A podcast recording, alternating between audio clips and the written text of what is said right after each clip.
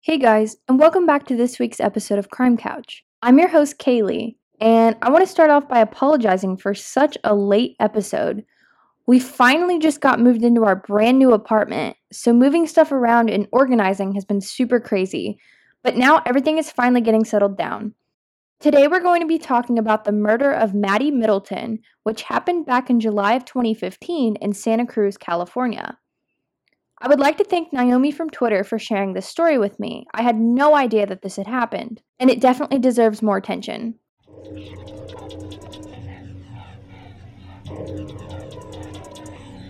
Serial killers do on a small scale what governments do on a large one.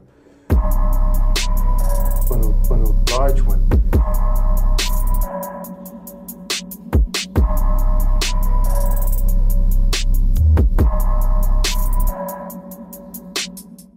Eight year old Madison, or Maddie Middleton, disappeared from her Santa Cruz apartment complex on Sunday, July 26th at around 4:26 p.m. in the afternoon while she was riding her razor scooter around the neighborhood. This is something a lot of the kids did around the complex as there was a lot of space to just go outside and play. But just like that, as her mom came back outside to look for her, she was gone, almost as if she had vanished into thin air. The police were notified immediately, and they released a missing persons report and made a post on Facebook that said Madison Middleton, age 8, female, white, 4 feet tall and 48 pounds, was last seen around 1030 River Street on July 26 of 2015 at the Tannery Art Center. The Tannery Art Center is a nonprofit public facility with around 100 affordable lofts, and there are around 250 residents, 50 of whom are children. Those kids are often seen playing in the center's common areas. And Maddie was last seen at her apartment complex on her white razor scooter, wearing a purple knee high dress with black leggings, a helmet, and long dark hair pulled to the side in a braid. According to local surveillance cameras, she was spotted near some mailboxes outside of a parking garage on the ground floor. The Santa Cruz Police Department flooded this area with police officers and detectives after receiving the call that Madison was missing. The police department then began an extensive and exhaustive search of the area where she was last seen, including the surrounding woodland areas, open spaces, and the San Lorenzo River in an effort to locate her.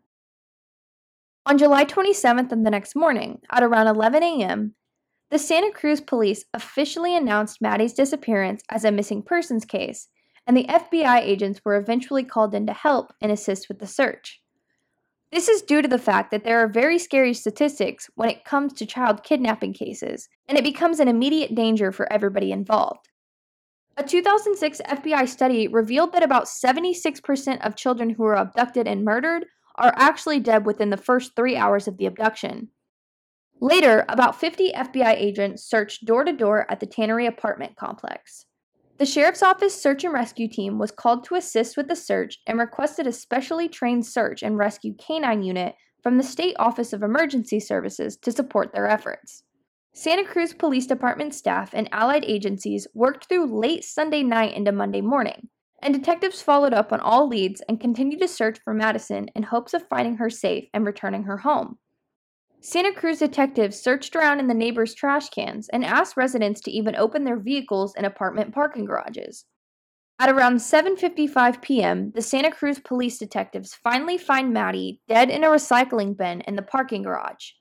It looked as if the killer had done everything in his power to try and hide and disguise her body from anyone who would happen to find it.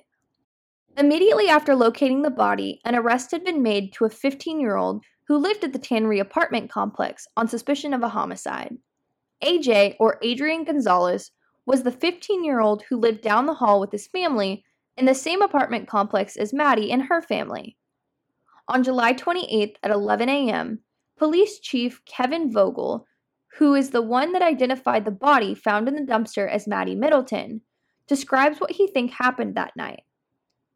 He says that she was lured to the apartment of the 15 year old who allegedly then tortured, sexually assaulted, and strangled her to death, and brought her body back down to the bin where he hid and concealed her.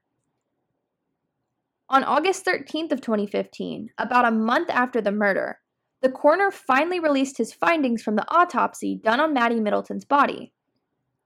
Her official cause of death was positional asphyxiation or strangulation, along with discovering the stab wounds, and police say the teen lured Madison into his family apartment by promising her some ice cream. Positional asphyxiation was something we also talked about in the Kendrick Johnson case, so I found that really interesting that that was her official cause of death. Once inside, he tied her up and then sexually assaulted and killed her, according to a charging document. Adrian Gonzalez was actually arrested fairly close to the crime scene itself because, according to police statements, he was standing uncomfortably close to the crime scene. And according to the article I was reading, there were many witnesses that actually stated that during the search for Middleton, Gonzalez spun a yo yo and asked searchers if there was any updates on the missing girl. And Robert Salonga from the San Jose Mercury even stated that Gonzalez was asking these questions obsessively. When his social media was investigated, on his now deleted Instagram page, Gonzalez went by the handles Awkward Adrian and Awkward Yo Yoer. The Santa Cruz Centennial reports that on the day that Middleton was killed, Gonzalez posted a pic on his page of fingers playing the piano and above the caption, The dreams in which I'm dying are the best I've ever had, a lyric from the song Mad World. Adrian Gonzalez was then arrested on that Monday at around 8 a.m. Chief Vogel continued on to say that there was a significant amount of evidence that led the police to believe that Gonzalez was the only suspect within this case. Even that some of the evidence included Maddie's belongings, which were found inside his residence, along with other witness statements and video surveillance. Unfortunately, there was no clear motive as to why this even happened in the first place. However, as I kept digging, I started to uncover new information that hadn't been spread around until Gonzalez's initial court hearing. According to a few sources, he had a really rough childhood, and as we know, that can contribute to how someone develops as they get older. Although nothing that he has gone through will ever justify his actions, it is interesting to take a look into his past. Adrian Gonzalez was born at Sutter Maternity and Surgical Center in Santa Cruz, California, according to his birth certificate obtained by the Centennial. Court documents in his murder case list AJ's middle name as Jerry, in June of 2001, when AJ was not even two years old, Abraham Gonzalez, which is AJ's biological father, was arrested on suspicion of felony assault with a deadly weapon and a misdemeanor battery in a relationship. When Gonzalez was just six years old, he and his mother, Reggie Factor, were staying at the Rebel Family Shelter after moving away from Factor's third husband, Joel Jimenez, when Jimenez found both of them and kidnapped them. He then took them into an abandoned house, put a gun to Factor's head, and threatened to kill her, holding them both captive for days. For many years during his childhood, his mother worked at a healthcare center in Live Oak, and they also lived there with others until the county authorities caught on and made them move out. This is when Factor and AJ had to resort to other options and started using food stamps. Around 2008, Factor was happy to get a job at a Dollar Tree store on East Cliff Drive near 14th Avenue in Live Oak, where the store sells discounted food, toys, party supplies, and other items. And she worked as a cashier, stocking shelves, handled deliveries, and even cleaned restrooms. This new job and new outlook on life didn't even last long when her boss started making sexual advances, grabbing her and coercing her into sexual activity, with promises of preferential treatment, according to a sexual harassment lawsuit that was filed. After she left the Dollar Tree job, she and her son essentially became homeless. Factor and AJ stayed with friends and lived for a time at the Homeless Service Center on Coral Street in Santa Cruz. The harassment case finally settled out of court in May of 2013. And this is around the same time that she and AJ moved into the Tannery Arts Center, partially because it was low income housing. With all of this being uncovered, it is very clear that AJ is the result of a very rough childhood involving constantly moving around and not having a good home life. It was then that during a news conference on Tuesday, the day after Gonzalez was arrested, the Santa Cruz District Attorney Jeff Rosell said that his office was considering charging the teen as an adult due to the sheer violence of this crime. This consideration was heavily debated upon due to the past and his rough childhood. Initially, Gonzalez pled not guilty to first degree murder, with the special circumstances of sexual assault, kidnapping, and lying in wait following his arrest, and has remained in custody without bail since. The trial was initially set for 2017, but was stuck in a limbo as to whether he should be charged as an adult or a child. But obviously, that didn't happen, and it wasn't until 2017 that a judge determined that the now 17 year old Gonzalez, when he is tried, will do so as an adult. According to the Santa Cruz Centennial, the decision was made Tuesday after a nine week transfer hearing to move Gonzalez from the county's juvenile justice system to its adult jail. Santa Cruz County Superior Court Judge John Salazar stated that Gonzalez, who even admitted to the tape on crime, did not suit the juvenile system and belonged in adult jail. Despite his age at the time of Maddie's tragic death, he has shown a level of criminal sophistication beyond his years and a frightening indifference to the suffering he has caused. Following the ruling, Gonzalez was transferred to Santa Cruz County Jail, where he will await trial with the adult inmates. His trial hearing was now an adult case and was scheduled for November, but the trial date was not yet to be determined.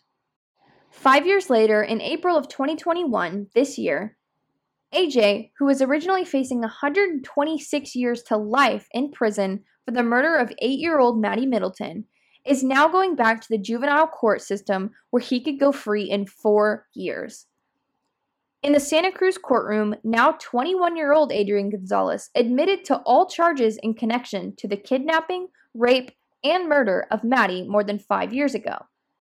Gonzalez entered his guilty plea the same day his case was transferred back down to the juvenile court after a state Supreme Court decision earlier this year upheld a state law preventing anyone under 16 from being tried as an adult.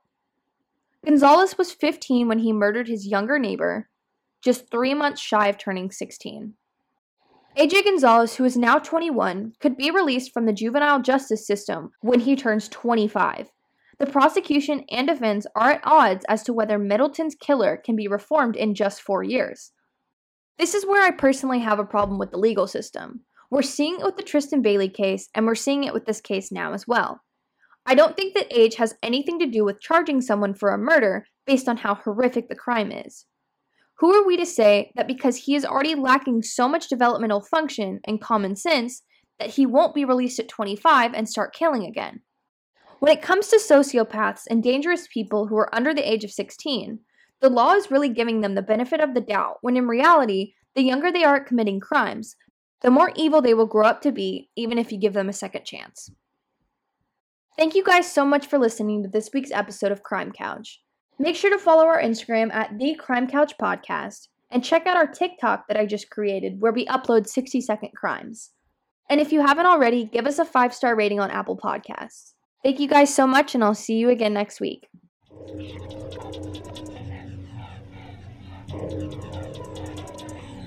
Serial killers do on a small scale what governments do on a large one.